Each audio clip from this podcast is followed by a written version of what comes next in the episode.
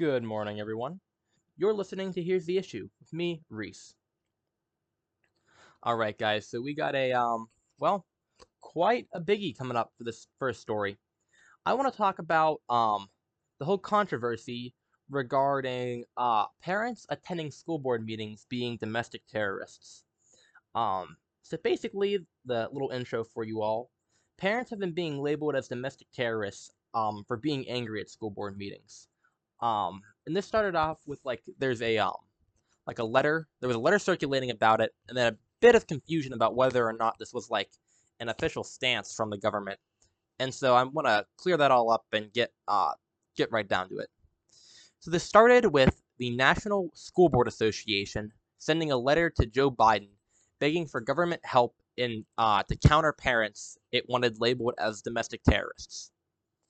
Um, so yeah, that's a lot to unpack there. That the National School Board Association sent a letter to Joe Biden, where they really they begged and begged him to let the government help them counter parents who they thought were being domestic terrorists, essentially for speaking out against man- mask mandates and the teaching of critical race theory. Now, um, I think it's important enough that I'm actually going to go through and read you parts of the letter. Um, I'm not going to read you the whole thing, but I am going to get um, quite a bit of it in. So I want to start out. This is how this is how it opens. Okay, the first line in this letter from the um, National um, School Board Association is America's public schools and its educational leaders are under an immediate threat. And I just want to say, like, wow, um, uh, under immediate threat. Is that really truthful? Do, do you really think that you know, all the school board members, all of them are just under threat. I mean, it's just so horrible. School board members are the exactly last job you'd want to have. They're under immense and immediate threat. I mean, let's be on here. This is already an exaggeration. The next line then reads The National School Board Association respectfully asks the federal law enforcement and other assistance to deal with the growing number of threats and violence and threats of violence and acts of intimidation occurring across the nation. So it the letter literally opens up with the NSBA National School Board Association asking Joe Biden um, to mobilize law enforcement to assist with the growing number of threats of violence and acts of intimidation occurring across the nation. Um, so there's a lots lots of unpack there. So one, the school, the National School Board Association is is just directly asking the federal government to intervene with what normally is not handled by the federal government. Threats and acts of violence, you know, on a local level are really not in the federal government's purview. But the National School Board Association wants to essentially federalize the enforcement um, of like anti-threat laws and such. But so I ask this why couldn't the state government do this? You know, state governments handle acts of intimidation, violence, threats all the time. I see no reason why state governments could not handle this. Oh, yeah, it's because it's purely political. And right now, the federal government is um, where they're being favored, not the state governments. Not in Florida and Texas are they being encouraged by the state government to um, essentially um, enforce mask mandates and critical race theory. If Trump had won the election, this letter never would have been sent out. They never would have called on the federal government to enforce this because they know it's purely political. Um, and I, I bet you that if Trump had won election and any of this stuff was happening in school boards in like rural places in Democratic states like New York or California, then the state school boards state school board associations will be stepping in and begging the state governments to do something about it. So it's purely political, and they're just going to try to find who's going to basically give them what they want. So uh, this is a little. This is the start of the next paragraph. The NSBA believes immediate assistance is required to protect our students, school board members, and educators. So here you have the use of immediate like again, immediate right now. This is a common thread throughout the entire letter is that the school boards are currently now just under attack, immediate. It's urgent, it's pressing. it's unhandleable. As well, I, I want to talk about this common thread that also goes throughout the um the letter. Is so first they mention students. They say that the uh, they need this assistance to protect our students.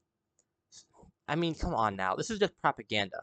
By putting students first, it makes those it implies to those reading the letter that students are facing threats and acts of violence and intimidation from angry parents. No, it's the school board members.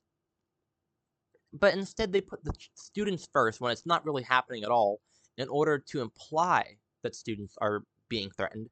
That way, it's meant to propagandize you and convince you to support what they're doing and to support the idea that what they're doing is reasonable. Here's the end of that paragraph. Many public school officials are also facing physical threats because of propaganda purporting the false inclusion of critical race theory within the classroom instruction and curricula. The propaganda, though this propaganda continues despite the fact that critical race theory is not taught in public schools and remains a complex law school and graduate school subject well beyond the scope of a K-12 class. But that was a lot. That was basically them claiming that um, CRT, critical race theory, is not taught in schools, and so all the parents that decry it are crazy. Is essentially what they were saying there. Um, this is a flat out lie. I mean, let's just be honest. Um, so CRT claims that structures in America are systemically racist. Um, and without a doubt, some schools claim this. You know, they might not be teaching it in the way it gets taught in a graduate level law theory class, but the general premise and ideas purported by CRT are being taught in schools. And you know, they might be able to claim that, oh, a majority of schools don't teach this, but there are still schools that teach it. And to claim that no school teaches it is a flat out lie. And if when they say no schools teach it, they mean few schools teach it, well, then in that case, they're manipulating the language. I also want to point out, you know, they, they try to obfuscate by saying, oh, it's a legal theory. We don't teach a legal theory. It's too complex.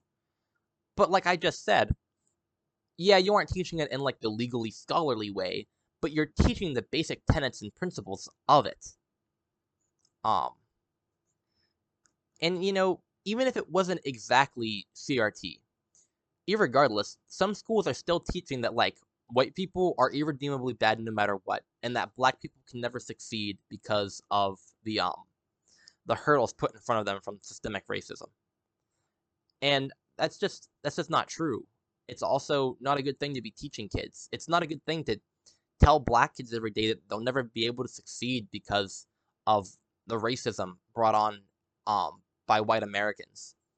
All it does is convince, you know, black people that they can't succeed. It causes essentially it actually causes like worsening of race relations. I mean, if you're black and every day you get told the white person is going to prevent you from succeeding whenever all the time no matter what wouldn't you hate white people? I mean, that would be a logical conclusion.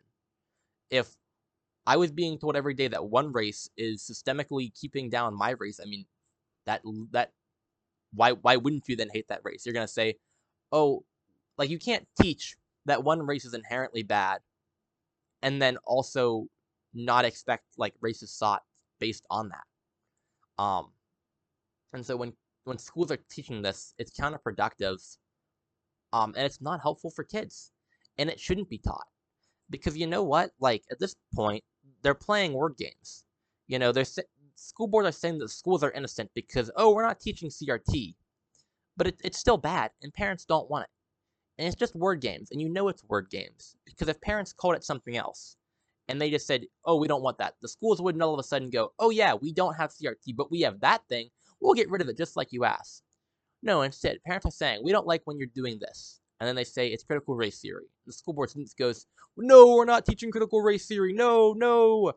But even if even if it's not critical race theory, it's still bad. And it's not like parents are just showing up and saying, oh, I don't like critical race theory. They're showing up and saying, I don't like when you do X, it's critical race theory. And even if they're wrong about it being critical race theory, it's still bad, you know? Parents still see their kids' work and they see the propaganda that's put in front of their kids and they talk to their kids and they come back and they say, We don't like X, get rid of it. And instead, the school boards just try to obfuscate and they try to shove blame elsewhere and to cover their own butts. And speaking about covering butts, here is the, another line in the letter. The NSBA appreciates your leadership to end the proliferation of COVID 19 in our communities and our school districts. And since it's a letter to Joe Biden, obviously the your refers to Joe. But I mean, what what peak butt kissery? The NSBA appreciates your leadership to end the proliferation of COVID 19 in our communities and our school districts. Jeez. Anyway, here's another line from it, about a paragraph down. Now, we ask that the federal government investigate, intercept, and prevent the current threats and acts of violence against our public school officials through existing statutes, executive authority, interagency governmental task forces, and other extraordinary measures. Wow. What what you see sentence? Um, so this again directly calling on government action. Not just saying, oh, we think you should consider doing something about this. We want direct action. Um, again, just propaganda. Um, it continually mentions, you know, these acts of violence. Um, to make you think there are a lot. You know, they say threats and acts of violence. Just like the saying students first to imply, you know, all these threats are going towards kids and that you should care about the kids. You know, most people most people do not support acts of violence, you know. And so they put in the acts of violence to go to associate acts of violence with these other actions to say, "Oh, I don't like threats of violence. Therefore, I don't like these other things going on." Um, but again, it's just propaganda. How many acts of violence have you guys actually heard? As well, what about these threats they keep mentioning? Are these real, specific, credible threats like, I'm going to kill you in your sleep, or I hate you so much I'm going to burn your house down? Or are these more generic things like, you better not make my kid wear a mask? I, and before anyone tries to claim that's not a threat, I have had numerous people claim things like that are a threat, saying, you better not do X, or you will be upset if you do X, or um, you're not gonna like what I do when I do if you do X. I've heard many, many times people try to claim are threats, and I have no reason to think that um, NSBA would not also claim those are threats, especially because it's people like them that like to claim it's threats in the first place. And I think down in our hearts, we all know this as well. We know that most of these threats probably are not credible. And while there probably are, you know, some people that do take it too far, you know, not, not, not like every single person is doing this when they're, when the NSBA is trying to pan it out as it is. As well, they mention extraordinary measures. Holy crap, extraordinary measures against, like, what? You know, basically, credible threats are already a crime, acts of violence are already a crime.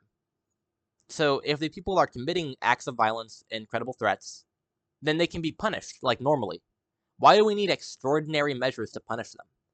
Why can't it be treated like every other threat and act of violence? Why, why, why do they need special punishment? Oh, because it's political.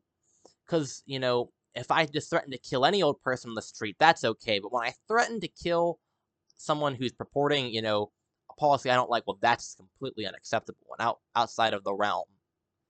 So you need to be especially punished.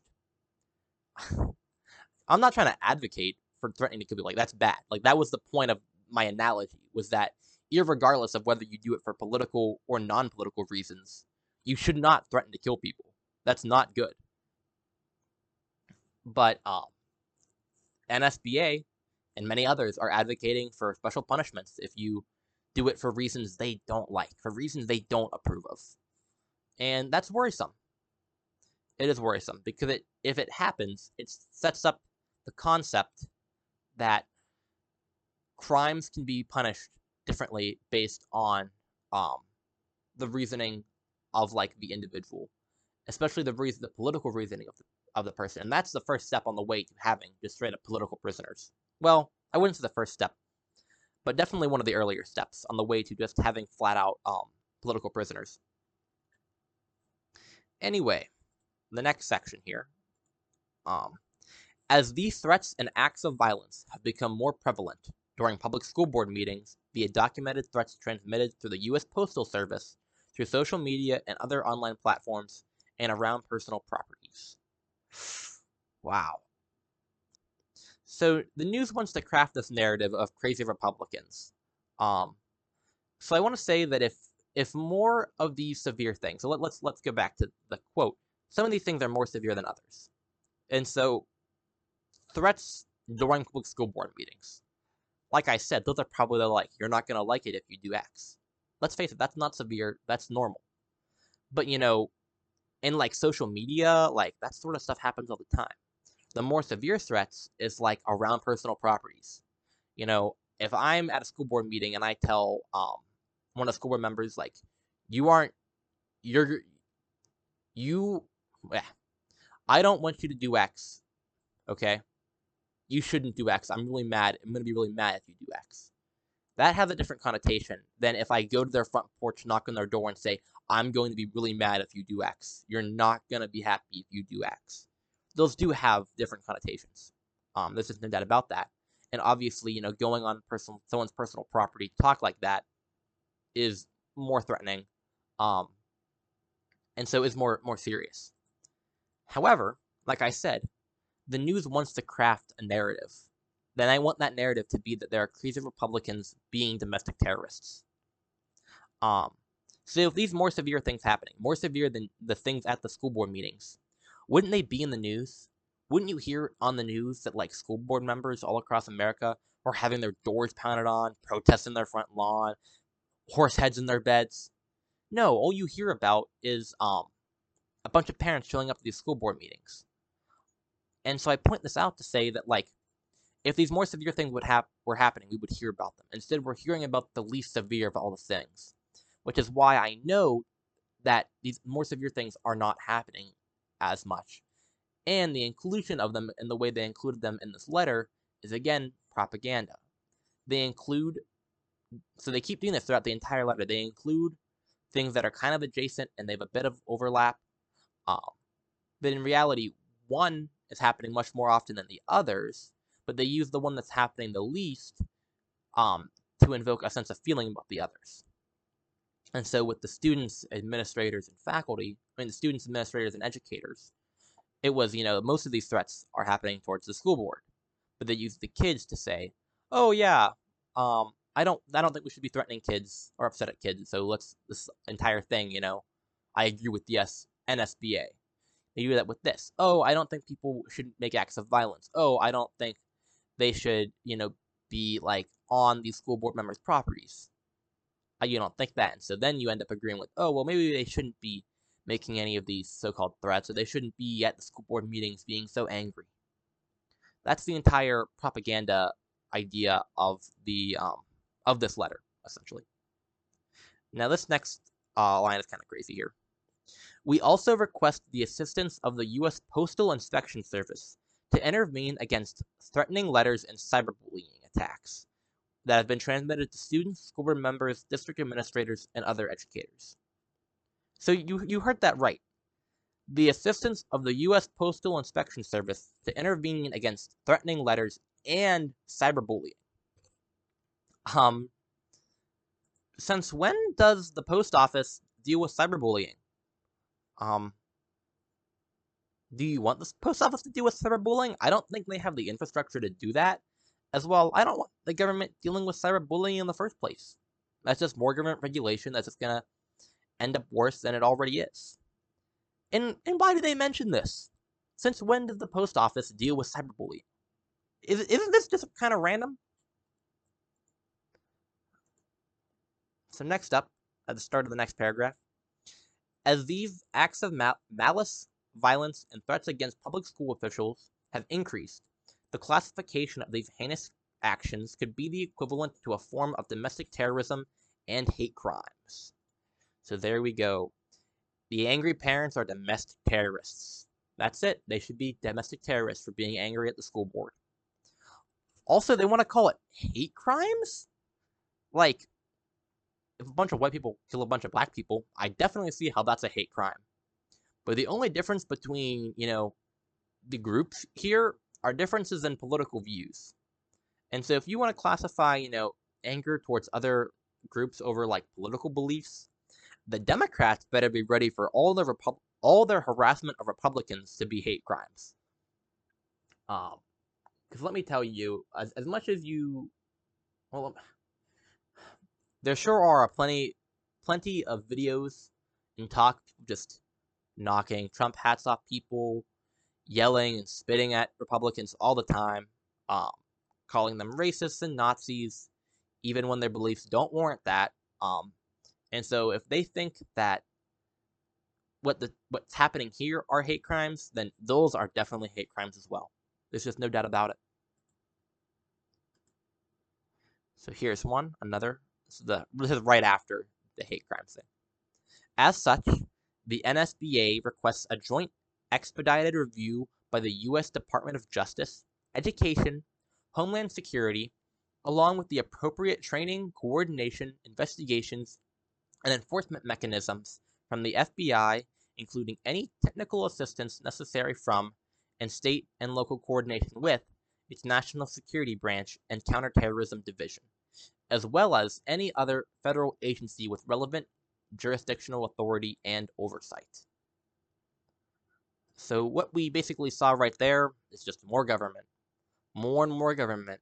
We need more agencies, more interagency cooperation, more interagency councils and committees. We need more people to be hired to coordinate with more people. now that's the issue with um with like one of the issues with the organization of the bureaucracy is that there are so many different agencies that do so many similar things they have to have so many cross agency agencies essentially to coordinate between each other, and it just adds in more bureaucracy and more red tape. And you know why they don't get rid of it? Because that means less government jobs, which sucks for them because they're the government and they want more government jobs to hand out to people. now, this is right after that. Additionally, the NSBA requests that such review examine appropriate enforceable actions against these crimes and acts of violence under the Gun Free School Act, Gun Free School Zones Act, the Patriot Act, in regard to domestic terrorism, the Matthew Shepard and James Byrd Jr. Hate Crime Prevention Act, the Violent Interference with Federal Protected Rights Statute, the Conspiracy Against Rights Statute, an executive order to enforce all applicable federal laws. Um, again, you know, um, these parents are all domestic terrorists. You know, they mentioned the Patriot Act in here too. I mean, we want to use the Patriot Act. One of the worst laws ever. Okay, here's another thing. As the threats grow and news of extremist hate organizations showing up to school board meetings is being reported, this is a critical time for a protective approach to deal with these this difficult issue. I mean, at this point, they're really living in like a different reality. Hate organizations going to school board meetings. I don't think the Klan went to any. Um, and so, so, so what? You know, Facebook groups, moms against mandates, mamas against masks. Is that your hate organizations? That's who's showing up. That's your hate organizations. Okay. So this next section is basically a list of like crimes committed, I guess. Um, and I'm gonna read them to you and go through them. Um, because some of them, one, these are all just absolutely cherry picked um data. You know, nothing really brought about this. Um, they just cherry pick data, and, and when you cherry pick data across a nation of 300 million people, I mean, obviously someone's going to commit a crime. There's just no doubt about it. There's going to be someone who's desperate enough or crazy enough to commit a crime. So I just want to say that. As well, I want to say that some of these are misconstrued. Um, again, so like they're really not as bad as they make them out to be, but some are some are definitely actually wrong. Like you're gonna read some of these. Some of these are messed up. Some of these shouldn't have been done. Done. Some of these people, you know, should face you know some repercussions for this. Um, but at the same time, like you have to remember that school board gets gets threats all the time, every year. You know, they can get hate mail for changing bus schedules because it makes someone a bit late to work, you know? And so, you know, it's just that this is what's in the news. This is what the pressing matter is. So this is what they're getting, you know, schlack for now. But every year school boards get schlack. Um, so let's just not let's not forget that. Uh, so I'm going to start this section. These threats or actual acts of violence against our school districts are impacting the delivery of educational services to students and families, as many districts receive federal funds and subsidies for services to millions of students with disabilities, health screenings, and supplemental supports for disadvantaged students, child nutrition, broadband connectivity, educator development, school safety activities, um, career and technical education, and more. School board meetings have been disrupted in California, Florida, Georgia, and other states of local directives for mask coverings to protect students and educators from COVID 19. Okay, so here's where it starts, pretty much. An individual was arrested in Illinois for aggravated battery and disorderly conduct during a school board meeting. Okay. During two separate school board meetings in Michigan, an individual yelled a Nazi salute in protest to masking requirements. Okay, this is like, okay, this, like, the dude's not a Nazi. I mean, you have to be, he's not saying, like, who just shows up and it's like, ah, yes, I'm a Nazi at a school board meeting. Yippee. No, he's obviously, like, implying they're, because he's saluting them with the Nazi salute. He's implying that they are Nazis for what they do. That's not a threat. That's not a hate crime. That's social commentary. Um, that guy is normal. That guy's just a normal guy who's just mad and thinks they're Nazis, and he has a flair for the dramatic. I mean, that's all I can say. Um, and another individual prompt prompted the board to call a recess because of opposition to critical race theory. This just this means nothing. Another individual prompted the board to call a recess. Okay. So what? Was he I mean, a lot of things could happen. He could literally be killing someone at the most severe, and that prompted a recess. He could be just yelling incessantly and just preventing them from conducting business, and they just prompted a recess. Some school boards are really just cowards, and at the face of any um obstruct any um opposition, they just call a recess and hope the parents don't show up in a month. You know what I mean? And so it literally could have just been that. He could have been said like, "I don't support this," They could have just called a recess so they didn't have to listen to him and come back in a month. That literally could have happened. All three of those situations were things that could have happened. Um, but they don't specify in this because they just want to propagandize you. Uh, oh. In New Jersey, Ohio, and other states, anti mask proponents are inciting chaos during school board meetings. If. I don't know how many of you have been to school board meetings. But I spent about the past three years of my life going to my local school board meeting. Anytime the school board does something controversial, there is chaos in the meetings. Saying there is chaos in the meetings is like saying that someone is filibustering something in the Senate. Someone is always filibustering something in the Senate. Whenever anything important happens in the Senate, someone is filibustering. Um, in fact, you know something important is going on in the Senate when there is a filibuster essentially going on by how much they filibuster. The fact that there's chaos at school board meetings just means that something something is happening. You can't point to that and say, wow, there's chaos at school board meetings, and therefore they're domestic terrorists, and therefore we have to get the entire federal government on the back of all these parents. That's just not logical. It's okay. It's okay for school boards to be chaotic, you know. School boards are one of the most localized forms of government. They're supposed to have, you know, like the easiest way for individuals to participate. And when people participate, it gets chaotic. That's just all there is to it. In Virginia, an individual was arrested. okay. Thanks for the help. Don't know what that was for. The dude literally, depending on the state, you know, we saw in Wyoming just last week, um, some girl got arrested for not wearing a mask. For all we know, he was just not wearing a mask and they arrested him. Um, and so that's just so unhelpful. Another man was ticketed for trespassing. Okay, well that like I see this, and so if he was trespassing, then it wasn't a school board meeting because school board meetings are open to the public, and so you can't trespass on a school board meeting. So it wasn't a school board meeting then. Um, and they want to say like, okay, well, they also talk about like threats and stuff. Like, okay, trespass on the school, trespassing on the school, or were they trespassing um on like uh, a school board member's house? Because trespassing on a school board member's house in the middle of the night is pretty severe. Um, but also if it's like in the day and he's knocking your door trying to talk to you, and you just call the police and you're arrested for trespassing, that's also different. You know what I mean? So the lack of specificity, especially when they're trying to craft a narrative that makes them look bad. You'd think that if if the person had like trespassed, if he had broken into like a school member's home, they would have said that because that's like the worst case scenario that helps them. So because they're trying to craft this narrative, but they don't go there, we know that it's actually probably not as bad as they make it out to be. Um. So anyway, and a third person, because we're still in Virginia, was hurt during a school board meeting discussion distinguishing current curricula from critical race theory and regarding equity issues. So the third guy was just hurt during a school board meeting. Okay, how? He had tripped and broken his leg. They didn't specify. And they just said he was hurt, and the meeting was about curriculum about critical race theory. Okay, thanks for the implication, but you didn't actually connect the two.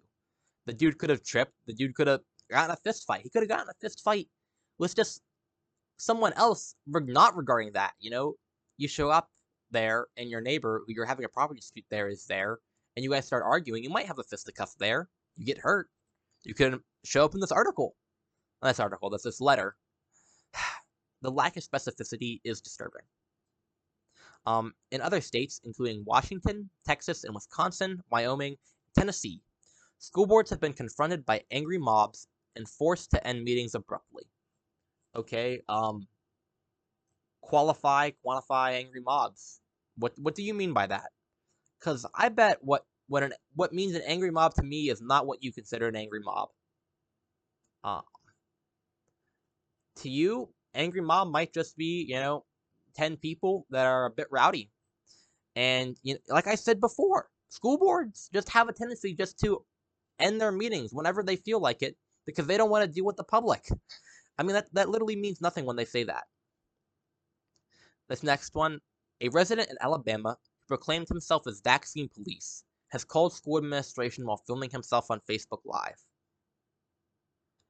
Okay, is it a crime to call Facebook? I mean, call school administrators? Um. Also, vaccine police makes it sound like he's pro-vaccine. I'm just gonna say that because, like, the grammar police are like really like focused on like having good grammar. So when you say like vaccine police, but I, I don't think that's what he was doing based on this letter. But irregardless, yeah. Okay. Other groups are post are posting watch lists against school boards and spreading misinformation that boards are adopting critical race theory curriculum and working to maintain online learning by haphazardly attributing it to COVID nineteen. Um. Okay, I mean, like, that's like that's part of like political organization is like creating watch lists of politicians that aren't doing what you want them to do. Like that's like one of the backbones of politically or politically organizing. Um, as well, spreading misinformation that boards are adopting critical race theory. Like I said before, the NSBA is lying about, you know, not critical race theory, so I have no reason to assume they'd be telling the truth now. And then working to maintain online learning by haphazardly attributing it to COVID 19, that's just true. That's just that's just a flat out like truth. That is what's happening. Um, obviously, all across you know the world, a lot of other schools have still been going to school. It's the U.S. that shut down their schools so severely and so completely. Um, and so, yeah, that's that's true. That's a fair claim. Next, we have in Ohio, an individual mailed a letter to a school board member labeling the return address on the envelope from a local neighborhood association, and then enclosing threatening hate mail from another entity. This correspondence states that we are coming after you and all the members on the Board of Education. Okay, yeah, you, you shouldn't do that. You should not just say, like, we're coming for you. That's just a threat. That's not political advocacy, that's just threats. Um, the hate mail also says you are forcing them to wear masks for no reason in this world other than control, and you will pay dearly. Um, pay dearly um, does sound pretty threatening, but forcing to wear masks for no reason other than control is uh is pretty clear, pretty clearly true. Um, kids basically don't get COVID at all. Look at the numbers, especially look at the numbers for kids that don't have comorbidities. It's pretty much nil. Um, so that's that's that's really true. Um, among other incendiaries, the same threat also called the school. I also want to say, among other incendiaries. And they're using incendiaries in the term to say like inflammatory words. The fact that incendiaries also um refers to like explosives, it's that like guilty by association thing I was talking about earlier, where it's just more propaganda by using that word specifically to make you think of like bombs and explosives to associate them with domestic terrorism. But that same thread also calls the school board member a filthy traitor, which is which is normal. That's like a normal thing to say to politicians. Implies loss of pension funds. Um, that, that does that mean like he's not paying taxes so you can't get your pension, or that you should be deprived of your pension? Also, like traitors should lose their pension if you truly think they're traitors. That's just a logical conclusion. Um, and labels the school board as Marxist. Um, they might be. It doesn't. The, the this this letter doesn't ref, refute that the school board is Marxist. It just says the guy claims they're Marxist, which they might be. Um, especially if they're adopting CRT. Earlier this month, a student in Tennessee was mocked during a board meeting for advocating masks in schools after testifying that his grandmother, who was an educator, died because of COVID nineteen. Yeah, you you shouldn't mock people who had people die. Um, but at the same time, uh, mocking someone whose family member died does not constitute the full blown the full blown like investigation by the federal government. Those things are not on par with each other at all. So that's that's a bit insane. Okay. Earlier this month, a student in Tennessee was mocked during a board meeting. Oh wait, sorry, I sorry, I just read that. Um, I didn't scroll down enough. Okay, these threats and acts of violence are affecting our nation's democracy at the ver- at very foundational levels causing school board members, many of whom are not paid, to resign immediately and or discontinue their service after their respective terms. That's like the entire point. Like they're just complaining that that the uh, that the they're just complaining that the people that are mad are getting their way. Like there's nothing wrong with that. Like that's like that's part of like the political pressuring is that you want your school board to act out your will you don't want them to not act out your will. No one says, I want the school board to do the opposite of what I want. No one says that. And so obviously people want the school board members to resign. And so the NSBA is just complaining that the people that are upset are getting their way. They're just like, what? Um, further, this increasing violence is a clear and present danger to civic participation in which other citizens who have been contemplating service as either an elected official or appointed school board member have reconsidered their decision. Again, the NSBA is just complaining that um, people are getting what they want. yeah, okay. Here's one more section. It's pretty much in the final paragraph. Our children are watching the examples of the current debates, and we must encourage a positive dialogue, even with different opinions. I mean, man, this is so sanctimonious. Again, emotional appeal through children. The children are watching us, guys. Oh, brother. Yeah, yeah. The children are also watching the school boards be corrupt all the time, normally. I mean, let's let's be real. Real. Um, just all governments corrupt, and the local, the more local the government is, the easier it is to see the corruption firsthand. Um, and then it calls on respecting opinions of people. Like we, it says like we all have to respect each other's opinion, but they don't. They don't respect other people's opinion. That's like the entire point of like why parents are mad. Because let's not let's not think this happened overnight. A bunch of parents did not just wake up and said, you know what, I'm gonna go yell at the school board. No, parents have been fighting with the school since March of 2020. Um, and so literally since March of 2020, parents have been upset at what the schools have been doing. And it started out with, okay, they don't really know what's going on. We'll give them some leeway. Then it was like, well, if, you know, it might only be for a little. We can wear masks or be online for just a little.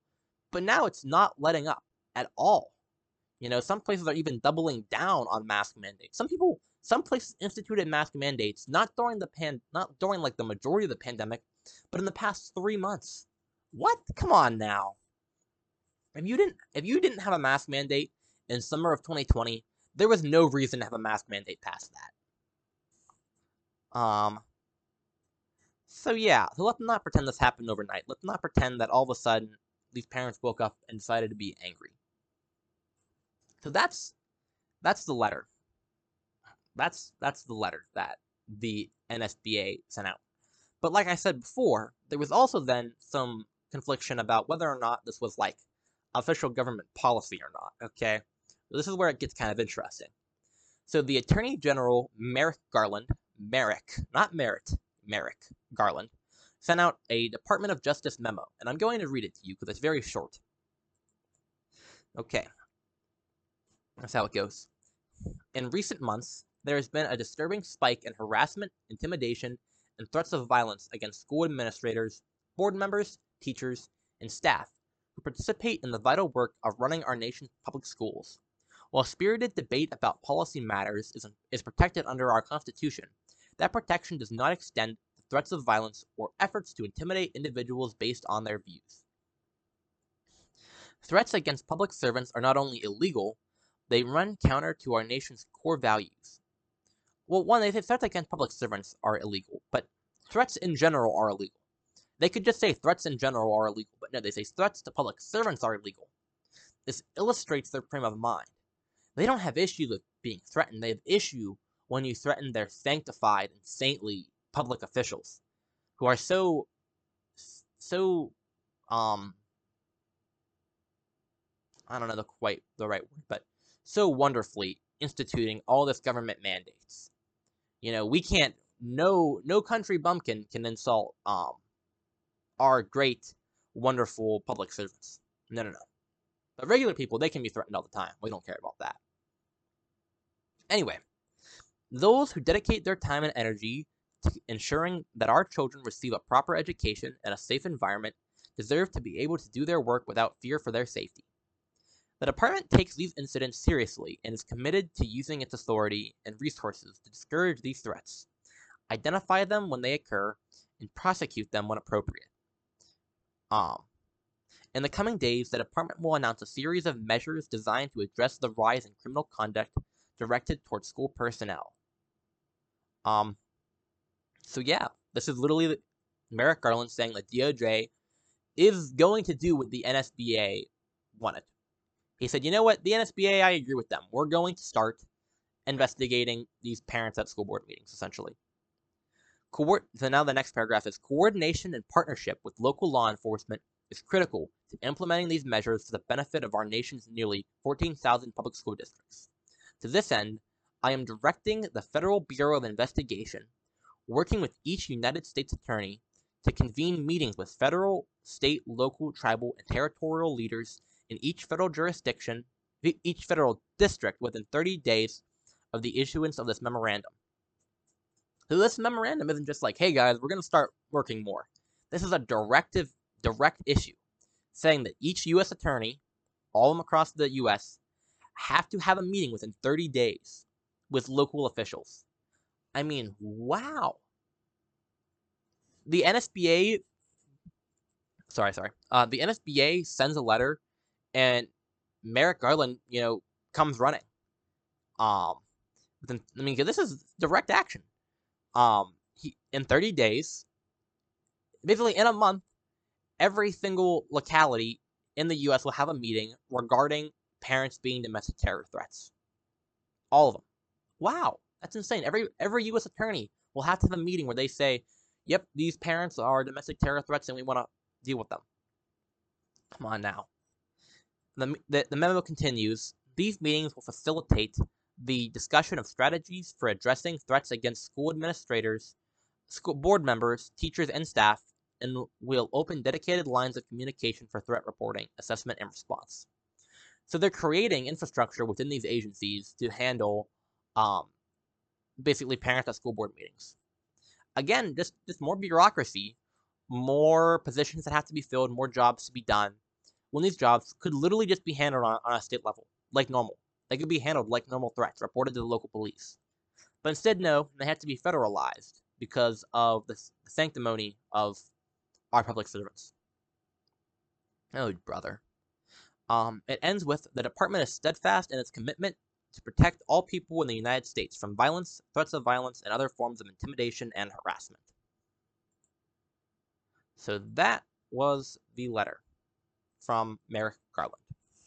Yeah. However, though, since that, the NSBA have apologized for their letter.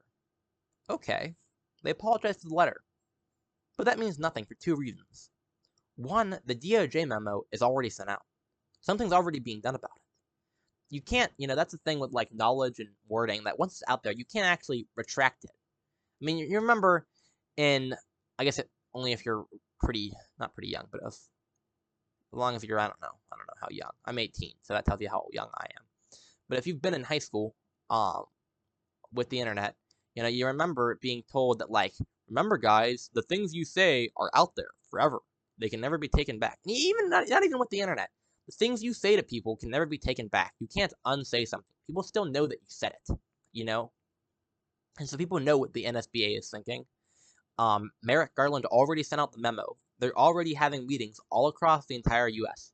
Let me be clear, not just like California, New York. No, every U.S. attorney in the nation will have a meeting within 30 days about this. Come on now. Um, as well, so one, the damage is pretty much already done from the NSBA. As well, the retraction always garners less news, no matter what it is. Retraction of anything always gets less less press, and so everyone, basically, the public tends to operate without knowledge that the retraction happened. And so, for a bunch of people, the NSBA never retracted the letter. They just sent out that letter. And they never retracted it. It's still there. That's important to know about when media, when players in politics and power do things. The retraction always gets less news, and if you retract it, you can say, "Oh, you can you can basically save face by retracting, but still get the point out that you wanted to get out." Okay, so still keeping on with the theme of domestic terror threats, on Thursday, Joe Biden said that the intelligence community says. Okay, let me just say that again. Joe Biden says the intelligence community says that domestic terror threats are the biggest threat facing the U.S. Wow, that's the biggest threat. Not not even coronavirus. Keep in mind this is Joe Biden's administration. They could just say coronavirus is the biggest threat, but no, no. I mean, we know how big of a threat they take coronavirus. Um, but no, no, domestic terrorism is the biggest threat facing the U.S. Um, and I think this has pretty scary implications. Um, so if the domestic terror threats are the biggest threat, then the domestic terror threats must also be bigger than the foreign terror threats. And how do we deal with foreign terror threats? Oh yeah, we have hundreds of military bases across the globe, are at war in numerous countries, are basically killing people on whim without trial, just indiscriminately drone bombing people, oftentimes on bad information based on how much we just randomly kill civilians. Um, don't believe me?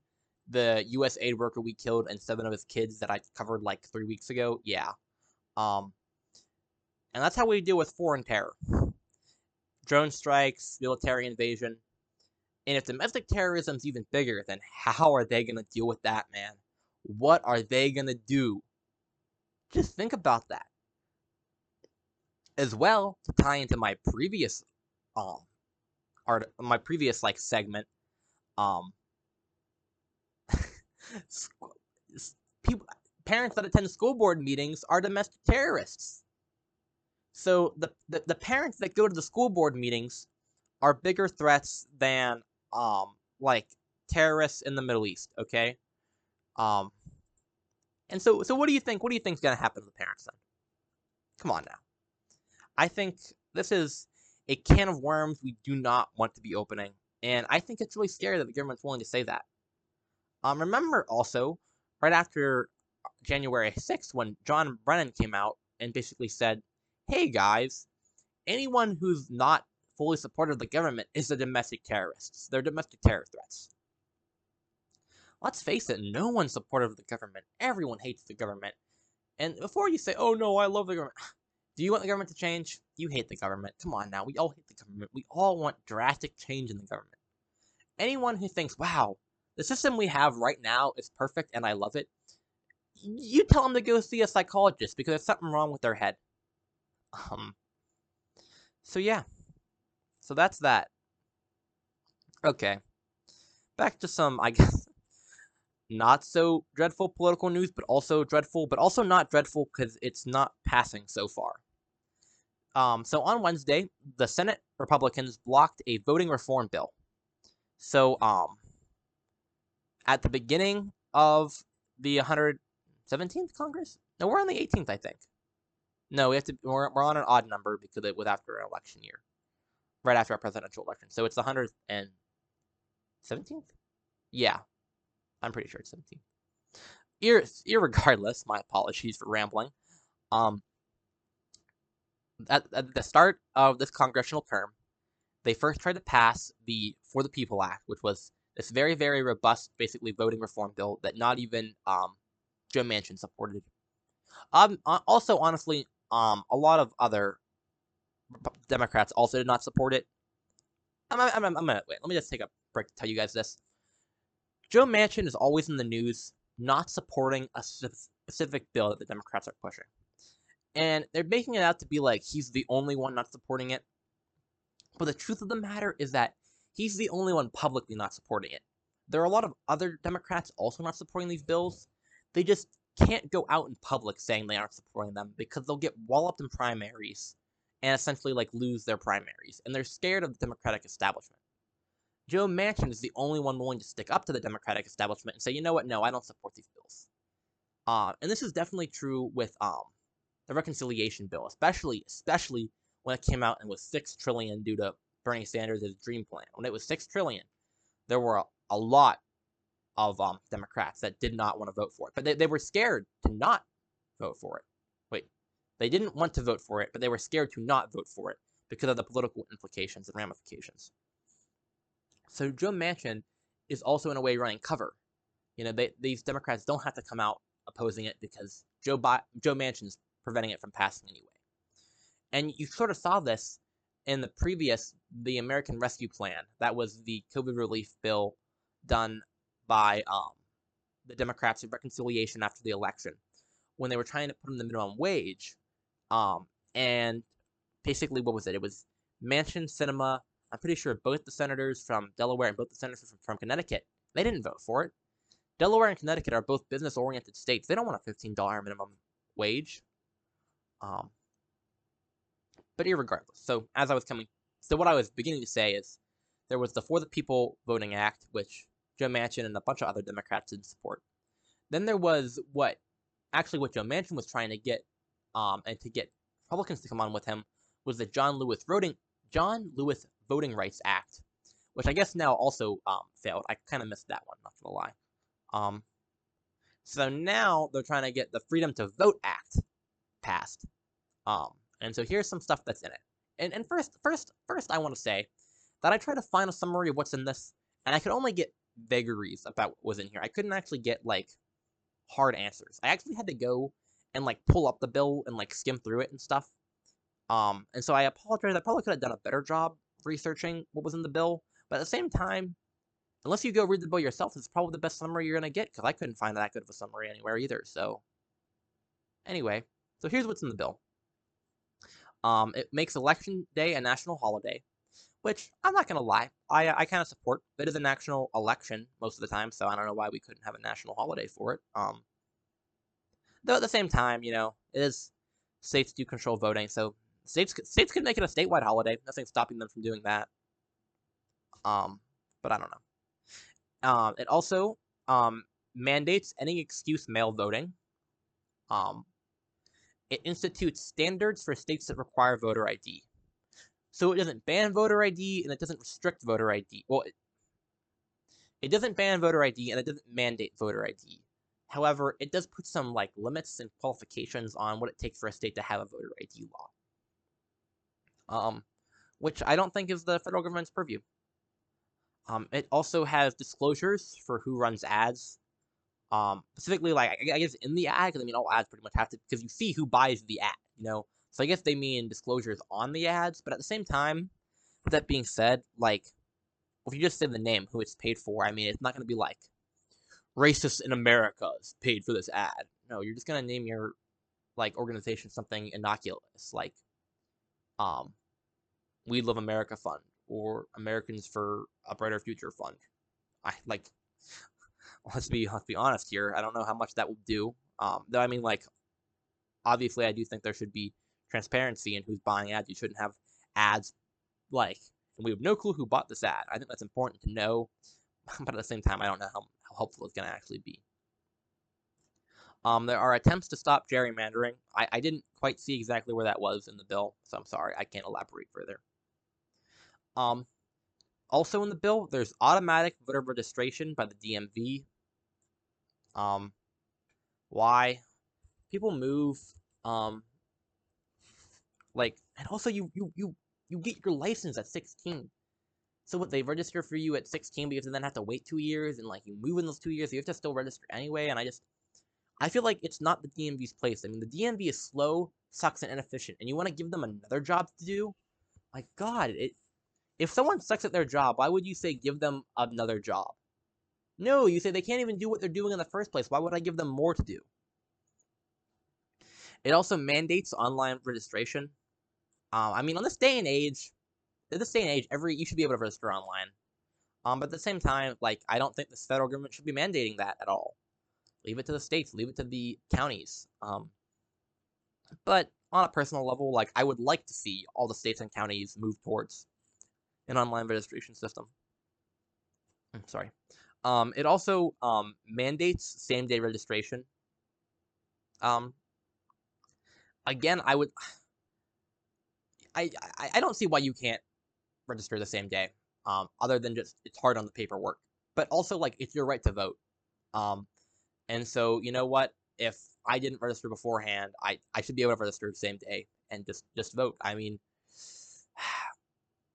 like what if it just seems so arbitrary, especially because there's different registration times. So like, oh, I didn't register two weeks before the election, and therefore I don't get to vote. I mean, that seems silly.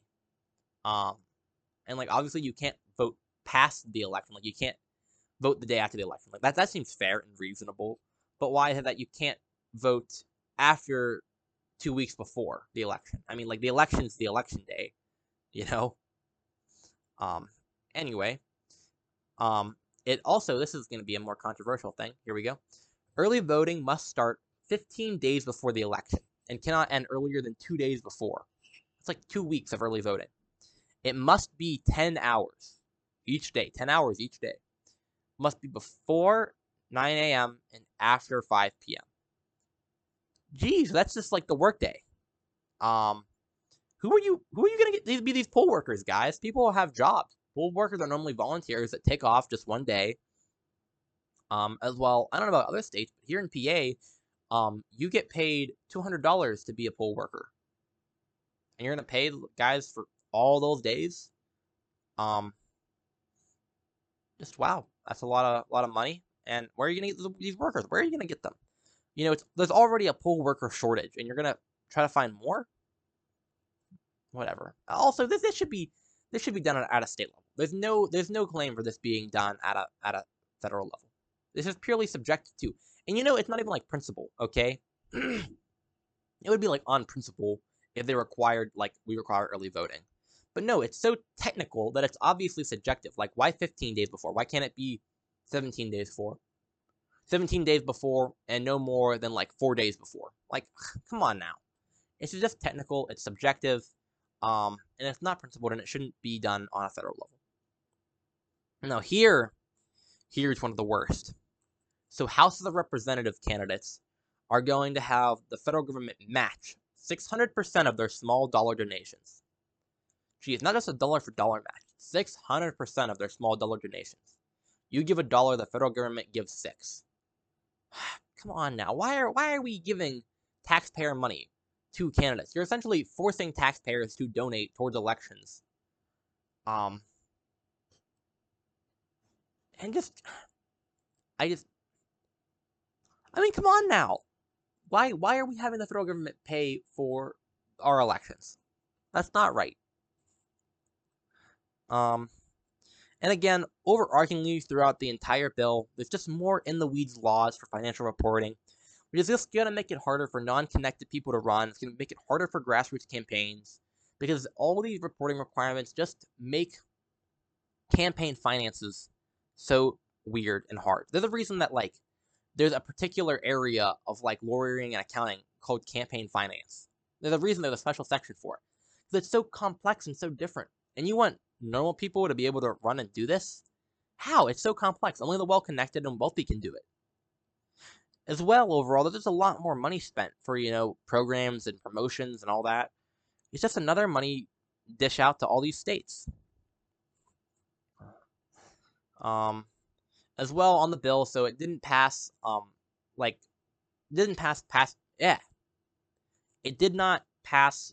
Um, cloture, so it got basically got filibustered.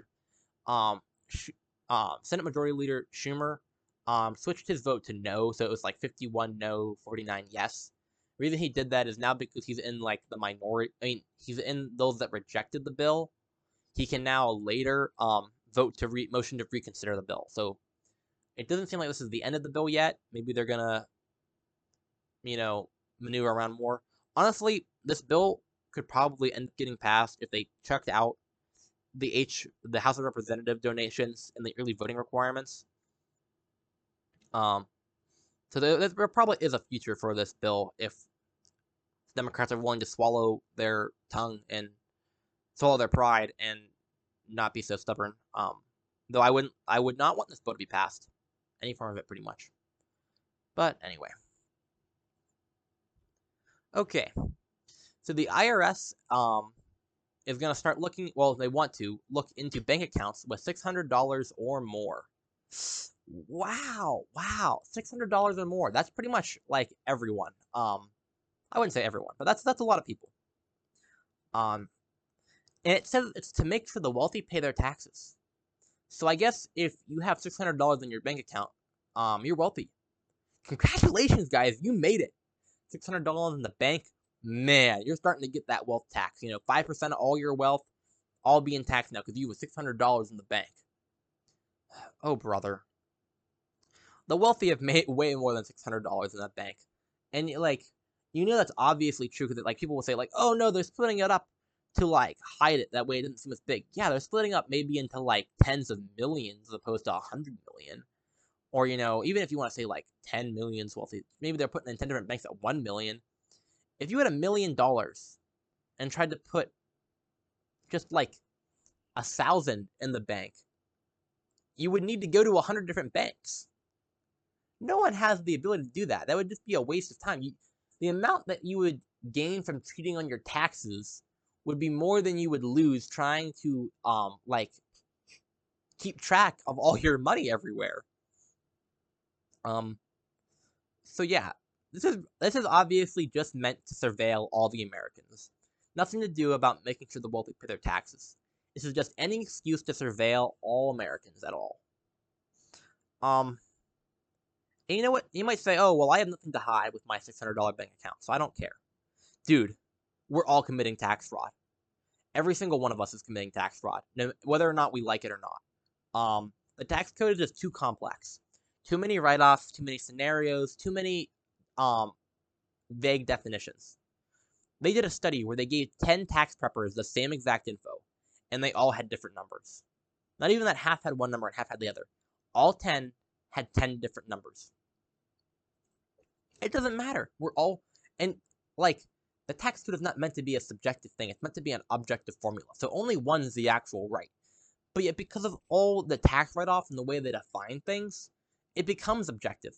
Because, like, oh, one thing can be defined as this write-off, or no, it can be defined as this write-off, or the definition this is kind of vague enough that we can actually include this, but we can't include that. Um, and so, yeah, the tax code is completely subjective, and we're all committing tax fraud. We just are. Every single one of us is committing tax fraud, and that's why, one, we need to support a more simplified tax code, as well why we don't want the government snooping in all our finances. Okay. Now we have a, um, I don't know, I guess a more lighthearted story for you all. The last three were kind of downers, but here's one. So there are rumors spreading that Joe Manchin would leave the Democratic Party if he couldn't get what he wanted in the recon bill, the reconciliation bill. this is interesting. This was reported by Mother Jones, pretty much Mother Jones exclusively. Um, Mother Jones being a news, like, I guess, online news agency, not just like someone's mother. I don't know. I don't know if you guys know it. It's kind of small. Um, but just they reported it. Um, they they this if you read the story, um, it seems to be well sorted. It seems to be credible. Um, as well. Oh, I'll just. But basically, the the rumor went that um, Manchin would become an independent. He wouldn't join the Republicans, but he would basically become an independent. Um, and he would most likely still caucus with the Democrats, just being independent. And it was meant more to um, signal to Democrats how serious he was about this than anything. Um, but with that being said, um, Manchin denies this. He called it uh, BS. Um, however, even after Manchin called it BS, Mother Jones said, "You know what? We stand by this. We think our sources are credible." Um, so that's really interesting. Maybe it's meant to be kept secret as a leveraging point. You know, it was also talked about that he had been discussing with like Schumer and Biden. You know, the possibility of him exiting the party. That's just interesting. Um, I wouldn't mind seeing Schumer being independent. Actually, kind of interesting because Bernie Sanders and Angus King are both technically independents, but they caucus with, Demo- with the Democrats and are pretty much Democrats. But if Manchin also became an independent, technically you'd have three independents, 47 um, Democrats, and 50 Republicans. Which is interesting is because, like, three, that's 3% of the Senate is independent, and that's nowhere near what it is for like, any other body. It's just an interesting thought. Though the three independents are not independent, they're all just Democrats. But, you know, one likes to dream. Anyway, here's an infrastructure and reconciliation bill update. Um, I want to talk about the cost controversy. So the Democrats in the Biden administration have somehow been claiming that um, the bill has no cost. Anyone who understands cost knows that that's just not true. Everything has a cost. You can't say something is cost free. They're abusing the word cost. They really are. They're trying to reform the language. This is just this is something I talk about a lot. Is that Democrats and leftists are in the business of trying very hard to manipulate the language in order for it to basically favor them and construct reality in the way they want. That's just another example. So the administration says that the bill has no cost because it doesn't add to the deficit. Because it's all paid for. That's not true, okay? Listen, everything they do adds to the deficit. It really does. Their tax increases aren't going to cover it. They always overestimate because it makes looks good for them politically and it lets them justify passing it. Um, so the, the tax increases is overestimated as well. The costs are underestimated. The costs are always underestimated. Um, everything always ends up costing more, and they just approve it because you know why wouldn't they? They just want it done. Um, as well, they're currently negotiating the tax cuts out of it. Like they're currently negotiating like how many I mean, not tax cuts, the tax increases. They might negotiate some of the tax increases out. So then it definitely like will not be all covered. Um so the claim that, that it doesn't add to deficit is just wrong. As well, even if it didn't add to the deficit, it would still have a, a cost. You just happen to have the funds to cover it. You know what I mean? Like the cost of the bill is the cost of the bill. Just because you raise the money, like then you it just it still costs that money. Okay, you just happen to have the money instead of having to borrow it. When it comes to cost, there's no difference between borrowing and just raising the funds elsewise. Um, so example, like the cost might be whatever is discouraged from the increase in taxes. As well, like if you understand opportunity cost, you know the cost is also what else you could have done with that money, you know? So if you have, let's say you just have three trillion lying around, the cost of the bill is not nothing. The cost of the three trillion, but it's also the cost of what else you could have done used with that three trillion. The best way to illustrate this is let's say to pay for it, they stopped funding Program X, and they used the funding from Program X to fund the the reconciliation bill. It'd be very obvious to say, yeah, the cost of the reconciliation bill was Program X. We had to give up Program X to get the reconciliation bill. So like that's the cost. So the claim that there's no cost in the reconciliation bill is propaganda put on by the government. So I just wanted you all to know that. Okay. So on Thursday, the Federal Reserve reformed their ethics and rules for investments. This is in response to the Dallas and Boston Fed chairs who were insider trading. Um, so now with the new rules, Fed officials can only invest in diversified investments like ETFs and mutual funds. Um, which is um, like I don't know, that's pretty big. You know, before they could buy individual stocks they thought would do good or bad. Um, so now with buying ETFs and mutual funds, they sort of weaken them. But at the same time, um, like you can buy ETFs to entire industries, and so that kind of you know, there definitely still is that room for abuse when you know entire industries as well. When you deal with the Fed, you don't really deal with benefiting one industry or one company over another. You deal with the entire economy. So you can still get like an ETF of like the um, S&P or the Dow Jones. I mean, you can still like essentially insider trade on it anyway because you're crafting the policy. But there are still some more rules with that anyway that I didn't get into, so maybe they deal with that, but probably not super as much. But as well, um, just based from what I was listening to about it, they, they seem to be robust rules. Um, and I that's definitely an improvement to not have them investing in individual stocks. Okay, so now in the news of booster shots, um, the booster shots are now approved for all vaccines. So Moderna and Pfizer have the same recommendations. As well, the Johnson & Johnson is recommended for everyone 18 and up. So the Moderna and Pfizer vaccines are recommended for, you know, 65 and up or 18 and up and you have um like other conditions that make you susceptible to COVID. But J&J is just for everyone 18 up. okay, is admittance that Johnson & Johnson is better or admittance that it's safer? Because if everyone can get the Johnson & Johnson, but not everyone can get the Moderna and Pfizer, I mean, obviously then, you know, when they, when they calculate whether or not they should approve it, they basically do a cost-benefit analysis. So either the cost to the J&J is less or the benefit is greater. Um, which translates into either it's a better shot or it's a safer vaccine. So which are they going to admit? I don't think they're going to admit to either, but still, questions you have to ask when they do actions. Because actions don't happen in a vacuum. They happen in, like, response to things. Yeah. Anyway, here's some other news. Um, Trump is suing the committee on January 6th to prevent the release of certain documents. Um, yeah, that's to be expected. There's a whole controversy um, regarding it, regarding January 6th, and regarding, you know, what's going to be released, what isn't. Uh, the Biden administration released a bunch of, like, previous communications, um, but at the same time, there are other officials like Steve Bannon who are just refusing to submit to subpoenas. I believe Steve Bannon also just got um, voted in like out in contempt of Congress by Congress, so that's also to be noted. Anyway, that's I guess most of the political news for the day.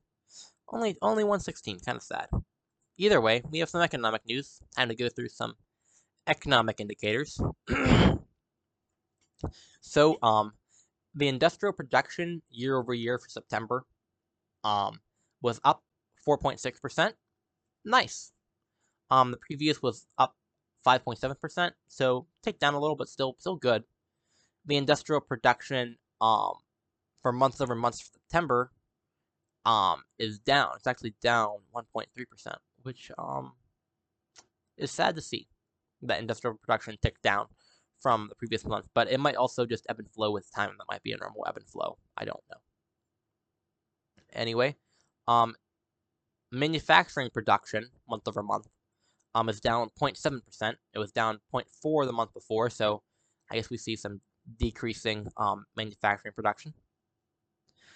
Capacity utilization is um, 75.2%. Let me, let me look at this. Is this up or is this just like the utilization? Okay, yeah, this is just, so, okay utilization, so capacity utilization is just at 75.2%. Previously, it was at 76.2%, so it went down a little bit. Um, but I would I'd be interested to see what it was like at this. How long ago? Let me let me look, let me click this indicator and see how long ago. Okay, now this seems to be the normal range of it. Okay. Manufacturing production year over year. So we did month over month. Now it's year over year is 4.8%. It was up 5.6% the month before. So yeah, good, nice. Um Okay, here oh, housing starts for September. Nice. these are houses that are being started. 1.555 million. It is down a little from previously, which was at 1.58 million. As well, the consensus was 1.62 million. So people thought it was going to go up, but it actually went down. That is not a good sign at all. Building permits are at 1.589. The previous was 1.721 million, so it went down. Consensus was at 1.68 million, so it, people did think it was going to go down, but not by as much as it did, by about um 0.1 million more. Holy cow!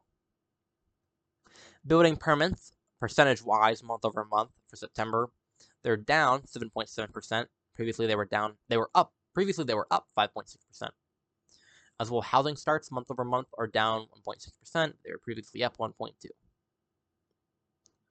To do, um, right now, the MBA 30-year mortgage rate for the week of October 15th is at 3.23%, up from 3.18%. So we, we still see that mortgage rate clicking upwards. Um, mortgage applications down 6.3%. The previous month, the previous week, they were um, at 0.2%. So mortgage applications are starting to tick down, which I think is probably to be expected with rates rising, housing prices through the roof. Seeing more mortgage applications going down is normal. Um, initial jobless claims for the week of October 16th are um two ah 290,000. That's down a bit from previously where it was at 296,000. Oh, people thought it was going to be 300,000. So people thought it was going to go up, but it actually ticked down. So that's that's a good sign. As well, the jobless claims for the four-week average are um, 320,000, which is nice. Previously was 335,000. That's a nice size decrease. Continuing jobless claims are at 200, 2.5 million before they were at 2.6 million. That's a nice decrease. Before the consensus was 2.55 million, so it beat expectations. That's great. That's good to see. Um, existing home sales month over month are up 7%. Previously, they were down 2%, so that's interesting to see. Existing home sales um, for September, oh, we're at 6.29 million. Um, and previously was at 5.88 million. So we see hand more houses changing hands. So I guess if okay, that's just interesting. All right, everyone. Thank you very much for tuning in. This has been Here's the Issue with me, Reese. See you guys next week.